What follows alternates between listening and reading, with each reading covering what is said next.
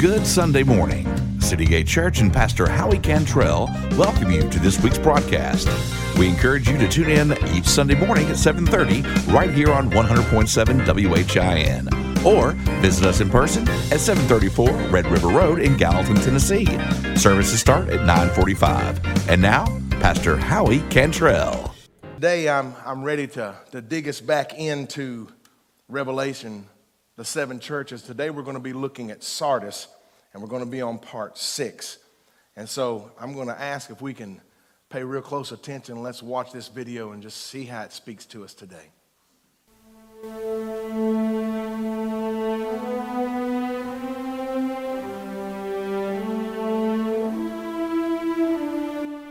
In the book of Revelation, we are told of seven letters Jesus wrote to churches in what was then Asia Minor an area now known as the country of Turkey.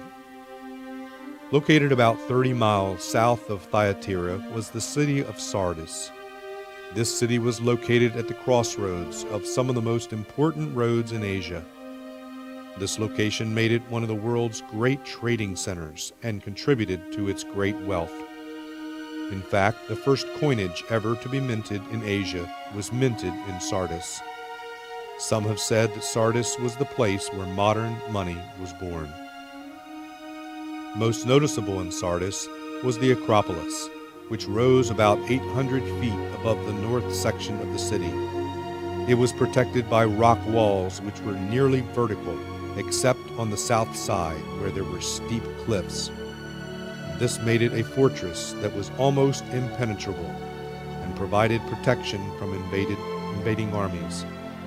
Only twice was it ever captured, though attacks on it were frequent. Each time it was captured, it was because guards had fallen asleep, leaving the city vulnerable to attack. And this memory would be important to the church where Jesus instructed John to write, Wake up!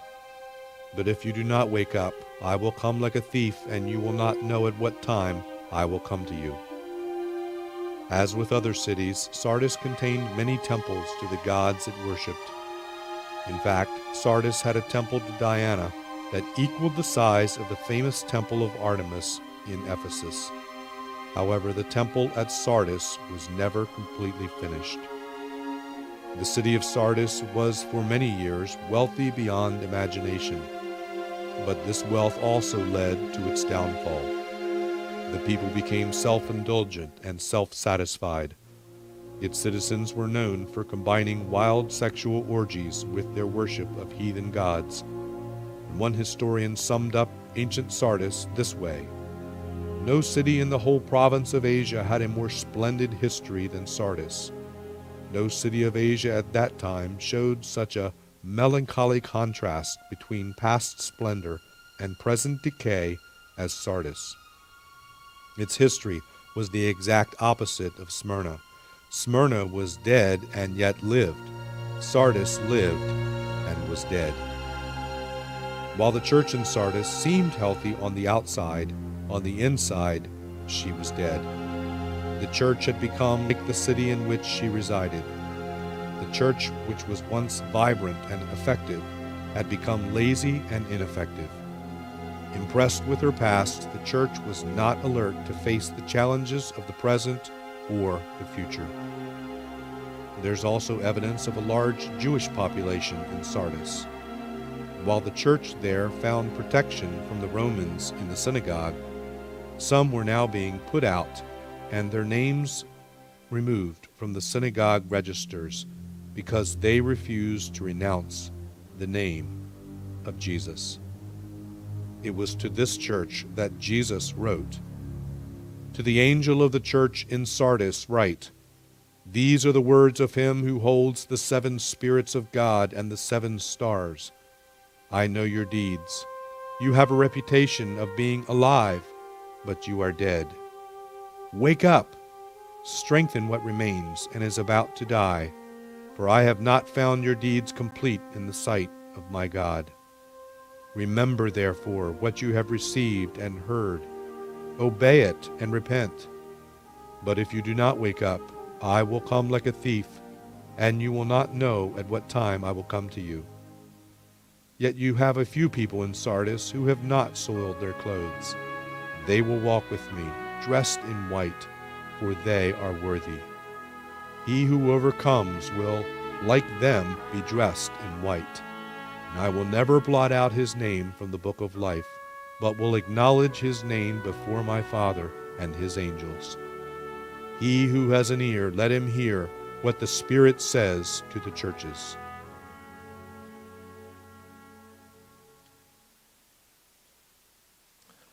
I'm grateful for the Salisbury Church there in Maryland. I've been there, not to this church, but I've been to Salisbury, Maryland many times, and I'm really grateful for the work that they did in putting this out. Today, if you're a, a visitor and it's your first time with us or first time with us online, we're going through the entire book of Revelation, and if you will, and you have your Bibles with you, turn to Revelation chapter 3, and we're going to go through verses 1 through 6 today. And we have we bought 75 of the revelation books of the bible just a single book of the bible the book of revelation and we have given all 75 of them out because this has become so popular among so many people and so we have ordered some more uh, donna set that up before she left and so we're going to have some more so i encourage you if you haven't received one don't feel bad. We're going to get some more in and we'll make sure that everybody gets some. Amen. And so, as we go through this today, there's some things that I, I want us to understand. There's so many parallels, and, and I want to be very careful as we go through this today and take our time. If you know me, you know that I am not rushing this. I'm not trying to push through this because this information is so important, and we want to take the time to get to understand it and get to know it and let it soak in and let us absorb that. And so when I'm coming at you today with this, these thoughts, I want you to think about what the video was talking about when it's talking about how that they were alive and they were wealthy, but the church was dying. The church was literally dying. It was called dead. And I think about our country, I think about the nation of America, and, and it was founded upon God. If you, if you study your history of America at all, you know that when the ships came to land that they were off course and they landed in a different place and they had to rewrite their charters. But the reason that people came to this country, the reason that this country was developed, was not just so that they could find a new place to live, it was so that they could have religious freedom. They could have freedom to worship their God. And what happens in so many of these situations is that we express freedoms, we get freedom, and then we go back to bondage. It's the same it was with the children of Israel in the wilderness when they said, Did we leave and come out here just to die? And they forgot what they had been through. And I want to say to us today, let's not forget those who fought to give us what we have the freedom to worship God openly and freely. Amen? So let's dig in today to the word. And to the angel of the church of Sardis, write these things says he who has the seven spirits of God and the seven stars. I know your works, that you have a name, that you are alive, but you are dead. Now, when I was reading this and I started going through it, I'm like, okay, I got the seven stars because I know that represents the, the angels of the seven churches or the, or the representatives or the pastors of the seven churches. We've already been through that, but I'm like, Lord, okay, what's the deal about the seven spirits? What is the seven spirits of God? And as I began to study and began to look, I found in the scripture, if we go to Isaiah chapter 11, verse 2, that it mentions this. It says, The Spirit of the Lord, the Spirit of wisdom and understanding, the Spirit of counsel and might, the Spirit of knowledge and the fear of the Lord. And if you notice, I put a menorah here, a seven candle menorah. And I can think in, in the Bible later, we're going to study as he walks through the seven candlesticks. We need to understand that these are the seven spirits of God the spirit of the Lord Himself, the spirit of wisdom, the spirit of understanding, the spirit of counsel, the spirit of might, the spirit of knowledge, and the spirit that comes with a fear of the Lord. Now, when I was looking at this and I'm saying the fear of the Lord, God, I'm not supposed to be afraid of you. You're supposed to be my father. And I was kind of conflicted a little bit about that until I started thinking about my earthly father. And I love my father. I love him with an undying love. He's the only father I've ever had on this earth, and he's the only father that I ever will have on this earth. But what I'm wanting you to hear today is that when my dad would break that belt out and he could take that dude off of his, and it'd be like, and you could hear every one of those belt loops. Some of y'all don't know that. It's okay. Some of the world don't know that today. It's evident. I'm just going to say amen by myself. But my daddy would take that belt off, boy, and then, and I mean, son, I'm country, redneck, whatever you want to call it, but we used to take, catch June bugs and tie strings on them, and that was our first little, you know, Cox airplane. And uh, that's what I kind of looked like at the end of my daddy's hand as I was going around in circles, and he was, yeah, y'all are getting it. Some of y'all were raised that way. But I know that my dad did what he did because I had done what I did.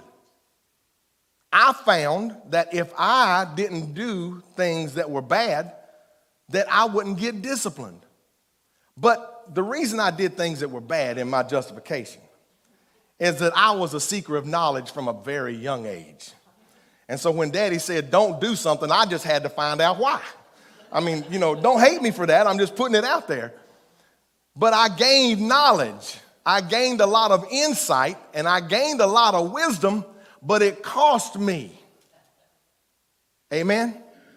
And so I'm telling you today that when we gain insight and wisdom, there is a price that comes with that. We have to endure some things, we have to go through some things. We've got to deal with stupid people.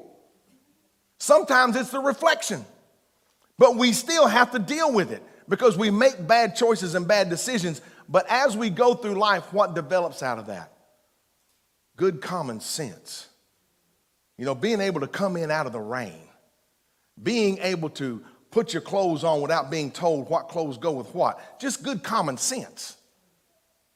But I look at this now and I understand more because Jesus saying that I am the light of the world and all of the wisdom that lies within it. Amen. Let's keep going. The more we study this word, the more we see that it is not outdated the more we see that it has a relevance and an importance to us right now, today. I don't want to get too far ahead of myself, but I want you to think about this as we go through this. And I asked you this last week, and I'm going to do it again. And I'm going to keep it in front of us as we go through Revelation.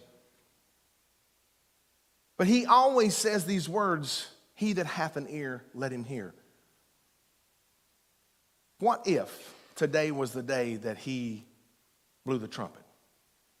He just looked over and he said, Michael, tune that thing up, son. Get out there, light it up. What if it was now? Yesterday, I say yesterday, Friday, I had a, a very tough experience. It wasn't as hard on me as it was the individual, but it still had weight. Anybody ever been through something like that? That something just carried weight with it as you deal with it. I was sitting in the parking lot and I was texting someone. I was fixing to pull out and I was texting. And I looked up and I looked down the road and there is a, an elderly gentleman who, uh, who likes to screw the lids off of bottles. I'm going to leave it like that. Y'all can figure the rest of it out. And he stays intoxicated most of the time. He's a very small man. And someone who I thought was him stepped out in the road just right down the street here and just fell over. Well, not my first rodeo when it comes to people being intoxicated, sad to say, or being intoxicated. And I figured he would push himself up, get up, and, and go on like he has done, you know, so many times, but there was no movement. And I saw a car coming. Now, this person's laying out in the middle of the road, literally covering the double yellow line. I saw one car stop and get out. This individual has still not moved. The car came from this side, stopped, and two young people got out. And that's when I just pulled out and I pulled in behind them. And when I got there, I realized that it was an elderly woman who had tripped and fallen and was very badly injured. I got on my phone, I called 911, gave them my credentials, told them my location, and uh, they asked if I was comfortable hanging up. And I said, Yeah, we got this. Just get somebody here. We got a firehouse just right down the street. Until you've been in a situation where you need help, you don't realize how long it takes when you're sitting in those seconds, and those seconds feel like minutes, and those minutes feel like hours because you're needing something. And that feeling of a helplessness. There's an elderly guy that stopped, and he was a volunteer fireman from years back, and he came out, and, and we were afraid to move her because we didn't know what kind of condition she was in. But she had fallen on the left side of her face, and she had messed, she didn't mess up her orbital bone, it was still intact, but she had broken the skin, and, and she was bleeding, and her nose was bleeding, her glasses were broken and one of her shoes was half off. And I realized what had happened then that where I come from, they call that giving yourself a flat tire, you know, when your shoe comes half off, kind of a thing. And I figured that she was trying to get her shoe back on and she was still thinking she was walking. And so she fell. And I went over and I, I rendered aid and did the best I could. And, and we got her up off the, the street there when the, the uh, fire department got there and we got her over to her car so she could get warm. And I remember how helpless I felt. That I couldn't fix this situation. And anybody that knows me knows that I'm the fix it guy. I want to try to fix everybody's everything. And I got in my truck and I called my son who was on duty. And I told him, I said, Son, I just need to talk. Can you talk with me just for a minute? I just need to talk. And he got really serious because he doesn't normally hear me talk like that. It's usually everybody talking to me like that. But this was a time I needed something. Y'all still with me? I needed something. I needed somebody to hear me. I needed to let some things go. I needed to get some things out of me. And as I began to talk to him, I broke down because what I could see, I could see my mother in law laying in that street. I could see my mother laying in that street. They're about the same age. And it just broke my heart. Someone so graciously gave Becky and I tickets to MercyMe and Micah Tyler. And we went to the show, and it was so good. We enjoyed it so much. But while I was there, I asked God for something. I asked God for a gift. He was just really ministering to me. And I said, God, break my heart for what breaks yours. God, if it breaks your heart, let it break my heart. In other words, change me, Lord. Get the callousness that I've developed after dealing with all the things that I've dealt with, dealing with the police department, with the, the chaplaincy, and, and you know, death notifications and calls. And, and I don't compare to a lot of people I know, but I still carry stuff around. Are y'all still with me? Don't, don't get lost here. We're on track. And as I began to pray, I realized that what God was doing was He was showing me how valuable that little soul that was laying in the street was, that couldn't help herself, that could not do for herself, but she needed somebody. Now, I'm bringing you this so you understand if you are feeling dead inside, wake up. It's time to wake up. This is what we're dealing with today is a dead church. I'm not saying our church is dead. I'm saying that our spirits sometimes can die. That our spirits sometimes go to sleep. The only two times that Sardis was successfully attacked and captured was because the guard was asleep. I say this to you today so that you can hear me. If you are the one on guard, wake up. Amen? Let's keep going. Be watchful and strengthen the things which remain that are ready to die, for I have not found your works perfect before God. Now remember, this is Jesus speaking to John. John is writing. So he's examining, he's saying, be watchful. We need to start paying a little more attention. I'm just simply saying this. I don't want you guys thinking that I'm fussing at anybody or any, any group or anything. I'm not fussing at anybody. I'm just asking the question for you to ask yourself. Ask yourself this question Am I awake? Am I awake spiritually right now?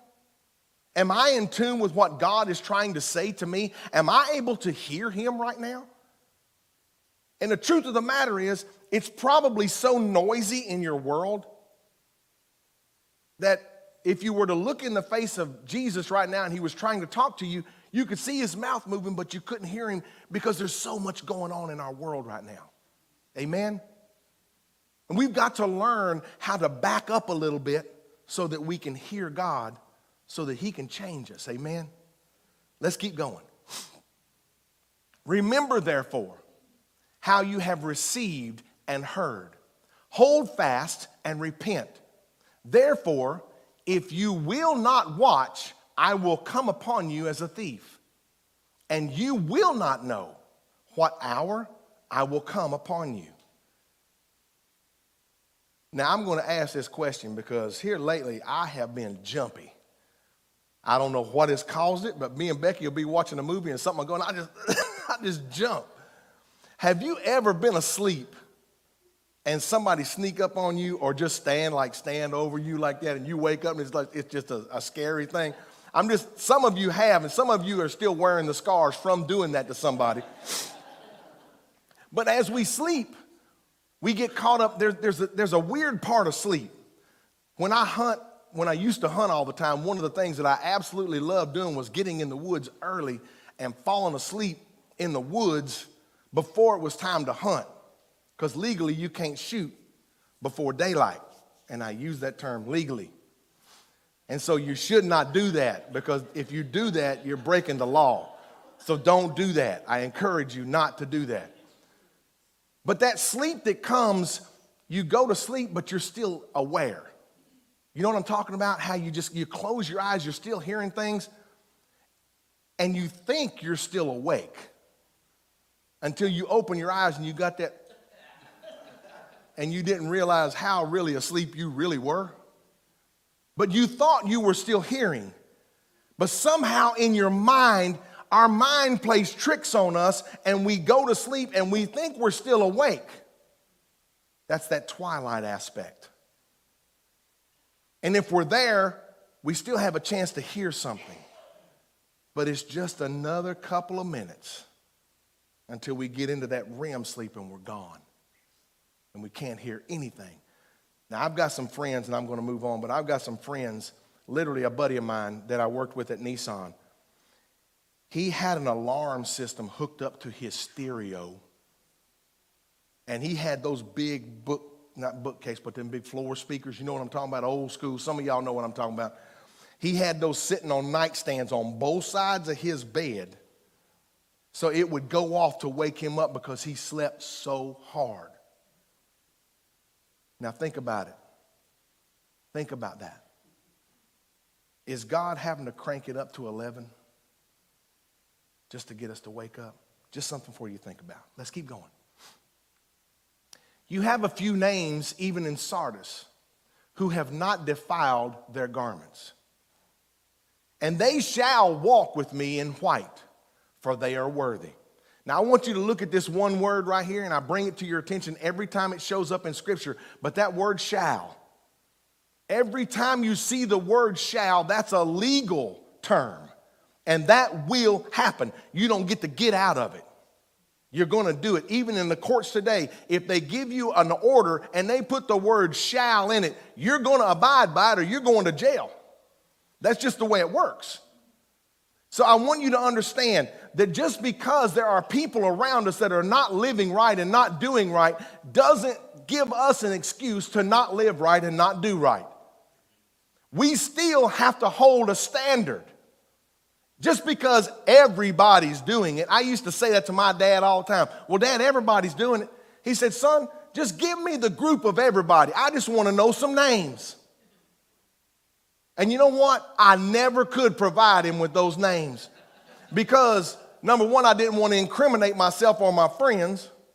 But number two, I never really could think of ever anybody, so I use it as an excuse. Everybody's doing it. The other day, I had a situation, and y'all pay attention to me. The other day, I had a situation. I went to a local restaurant. Imagine that, right? I'm not going to tell you the name of the restaurant, but they had chicken and waffles. And it was hot Nashville chicken. And I went in and I got me two strips on a waffle and some syrup and a big old glass of fruit tea. And I was about to feel good about myself until I realized they got a new cook and that dude set that stuff on fire. So I was only able to eat one piece of chicken and I wanted to. But I know the people that own the restaurant, so I I come in and they, they got my picture on the wall, so I'm famous or infamous, depending on who you are.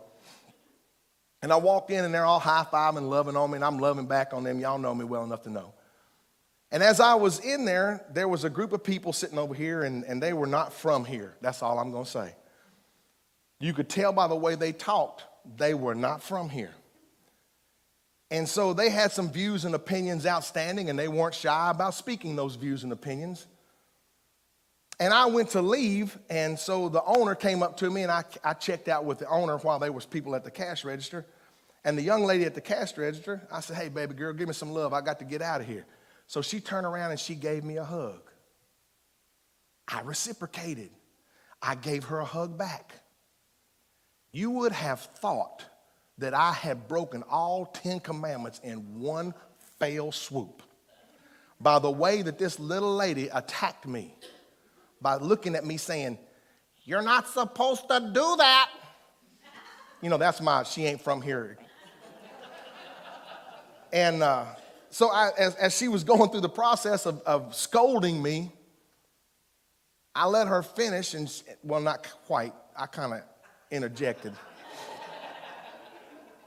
and as I did, I said, Ma'am, I said, I am a full grown man.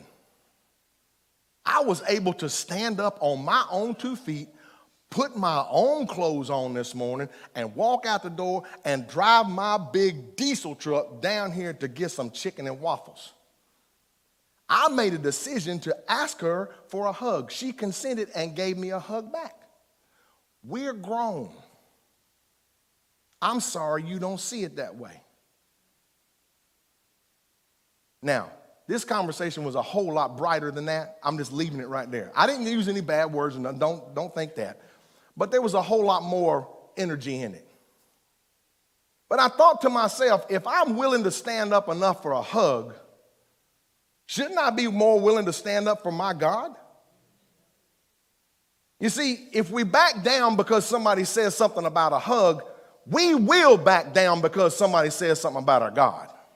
I'm just letting you know that. But it's time that we wake up and understand that we have an obligation if we are going to be seen as those who wear that white robe, then we need to act like the one that wears the white robe. Amen.